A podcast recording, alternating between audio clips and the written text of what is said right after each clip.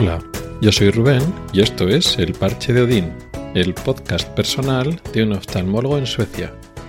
Este es el 78º episodio y voy a hablar de gastos mensuales.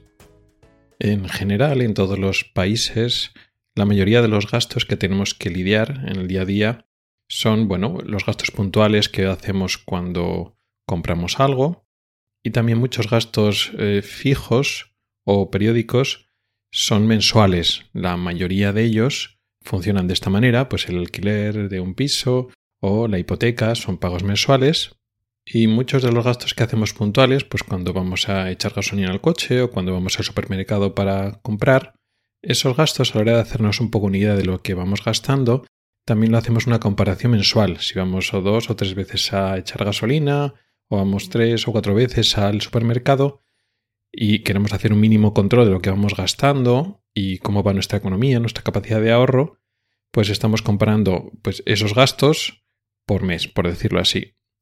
Nuevamente, como muchos tienen cuando trabajan, cobran una nómina mensual o incluso si eres autónomo pues haces tus cuentas mes a mes, estás haciendo una comparación de los gastos y los ingresos mensualmente y así cuando tú tienes que afrontar un nuevo gasto, una nueva subida o al revés o puedes ahorrarte algo, puedes conseguir gastar menos de una categoría de tus gastos, te haces una idea de si eso es mucho o eso es poco, cómo afecta a tu economía doméstica en general, pues comparando mes a mes, sabiendo lo que ganas, sabiendo lo que gastas en otros apartados y así consideras que este nuevo gasto es mucho, es poco, es asumible o no es asumible.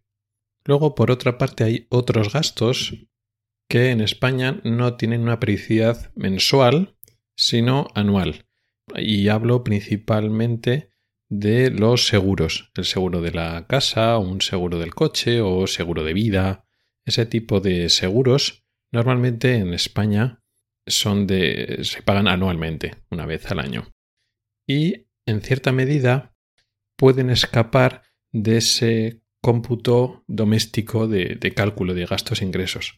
Realmente, si lo hacemos bien, cuando nos ponemos una hoja de cálculo o cuando nos utilizamos alguna aplicación, algún programa para contabilizar este tipo de gastos y hacer un balance total de gastos e ingresos, lo que solemos hacer es coger esos gastos anuales y los dividimos en las 12 mensualidades y así ponemos cuánto nos cuesta cada mes. Y así podemos hacer el estudio global. Pero sí que es cierto que eso ya nos exige un estudio adicional, por decirlo así, ¿no? Si no hacemos este estudio tipo hoja de cálculo o no estamos revisando constantemente nuestros balances de ingresos y gastos, digamos que estos gastos anuales se nos pueden salir un poco de nuestro radar. En este sentido, una de las diferencias que encontré cuando vine a Suecia es que cuando tuve que contratar un seguro para la casa y otro seguro para el coche, por una parte fue muy rápido. La verdad que es por internet, en una página web se hace en un santiamén, en el sentido muy bien, pero no solo en la empresa o en la compañía de seguros que encontré yo, sino aquí en general los gastos son mensuales. Te lo van cobrando cada mes, lo que coges del coche, lo que coges de la casa y de más seguros. Eso tiene varias ventajas. Una de ellas es que tú no tienes tampoco un compromiso de un año. Tú no pagas y entonces hasta dentro de un año estás, digamos, un poco atado a esa compañía. Tú estás los meses y cuando en un momento dado, por lo que sea, pues encuentras un seguro más barato o yo qué sé, pues vas a vender, te vas a ir del piso donde estás o vas a vender el coche o lo que sea. Es todo muy fácil. Cancelas el seguro porque vas pagando mes a mes y ya está. Así de sencillo. Y otra de las ventajas es lo que estábamos comentando aquí. Para hacerte una idea de la economía, ya tienes el gasto repartido. No es una abstracción que tienes que tú hacer lo que gastas al año en ese seguro y dividirlo por cada mes. Ya no dependes de tu hoja de cálculo o tu aplicación de hacer tú esa abstracción o digamos ese esfuerzo tuyo de cambiar un poco los números para hacerte una mejor idea. Porque si no, en España puede pasar eso, que te cobran no sé cuánto del coche. Ah, es mucho, es poco, va y tal. Luego ya te olvidas. Y luego ya mes a mes no te das cuenta que una parte del sueldo que vas gastando mes a mes, conceptualmente, va a ese pago anual.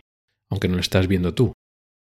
Y eso es importante porque no lo estás viendo. De repente cuando vence, pues yo qué sé, si te vence el seguro en junio, pues de repente, ¡plam!, te quitan más dinero de lo normal y entonces tienes que tener un colchón y te puede dar rabia que te lo quiten en ese momento, pero si tú lo piensas mes a mes, pues te lo quitas y ya sabes que no dispones de tanto dinero cada mes, porque luego después, cuando llega el momento de que te paguen el seguro, de que tienes que pagar el seguro anual, pues claro, ese dinero cuentas con él y desaparece. Con lo cual, esta forma de que te lo carguen mes a mes la veo muy positiva, presentada por eso, porque así no se te escapa de tu balance de ingresos y gastos, pues lo que se está yendo en tus seguros. Esta capacidad de entender y ver mejor, entender cómo es tu economía doméstica, es importante en general y en mi caso concreto, porque si te planteas cambios laborales, cambios en tu puesto o forma de trabajar que puede incluir ganar más o menos dinero, es importante que entiendas bien cómo va tu economía. Es decir, cuánto estás gastando realmente y si vas a ganar más o vas a ganar menos en función de que vas a cambiar tu actividad laboral, pues entonces qué va a suponer a tu capacidad de ahorro y en los gastos que tienes actuales. Entonces, este tipo de cambios para mí, ¿no?, que vengo de España, en la forma de tratar los gastos, que hay unos gastos mensuales o gastos puntuales que los acumulas y los puedes ir valorando mes a mes, y hay unos gastos anuales. Ahora aquí no, ahora ya todo es mensual y no tienes que hacer abstracciones. Bueno, pues el año pasado pagué de seguro tanto, entonces tengo que dividir en X mensualidades, a ver este año que viene, a ver si no me lo suben, si sí me lo suben. Aquí no, aquí lo estás pagando mes a mes y si te lo suben, te lo he subido ya. No esperas que ahí va, pues tengo que ahorrar, dentro de 8 meses tengo que pagar y si me lo han subido, pues tengo que tener un colchón, un poquito más de dinero. No, aquí es mes a mes. Y si te lo van a subir, pues te lo suben ahora. Y entonces si decides cambiar de compañía, cambias ahora, no tienes que ir trabajando a meses vista. Y esto que he dicho con los seguros pasa lo mismo, pues con los abonos de transporte, lo mismo, mensual. También abonos de garaje, tanto en el trabajo como en casa, todos son pagos mensuales. Y eso es muy cómodo en todas las circunstancias, pero más aquí. Aquí, como lo comentaba, de la movilidad, de los cambios, de la flexibilidad laboral. En España, pues tú cobras lo que cobras y si quieres cobrar más o quieres cobrar menos, tampoco hay mucha posibilidad. Sobre todo si quieres cobrar en España menos, esto suena un poco raro, pero si en España te planteas trabajar menos, pues muchas veces no puedes. Depende mucho de las categorías profesionales, etcétera. Pero en personas contratadas, pues como los sanitarios, con contratos más o menos rígidos, pues eso tampoco tiene mucho significado en España. Es, pues si trabajas, este es el contrato, punto. Y vas a ganar esto. Lo puedes modificar, pues puedes hacer más guardias o puedes incluso hacer menos guardias, dependiendo un poquito de los compañeros, pero tu capacidad de maniobra es menor. Aquí no. Aquí, bueno, lo de trabajar más, pues bueno, este es el sueldo que hay. Tampoco es que te pueden subir el sueldo porque tú quieras o trabajar más horas. Aquí es complicado trabajar más del 100%. Son más estrictos con el tema de las horas extras, por decirlo así. No te puedes pasar y trabajar todas las que quieras. Y la economía sumergida de trabajar, digamos, en horas que no se contabilizan, yo creo que aquí es menos que en España. En España es más fácil eludir. Aquí son menos proclives a eludir la ley, por decirlo así. Pero si quieres trabajar menos, en España no es tan fácil, pero aquí sí. ¿Por qué querías trabajar menos? Bueno, por tener más tiempo. ¿Te lo puedes permitir?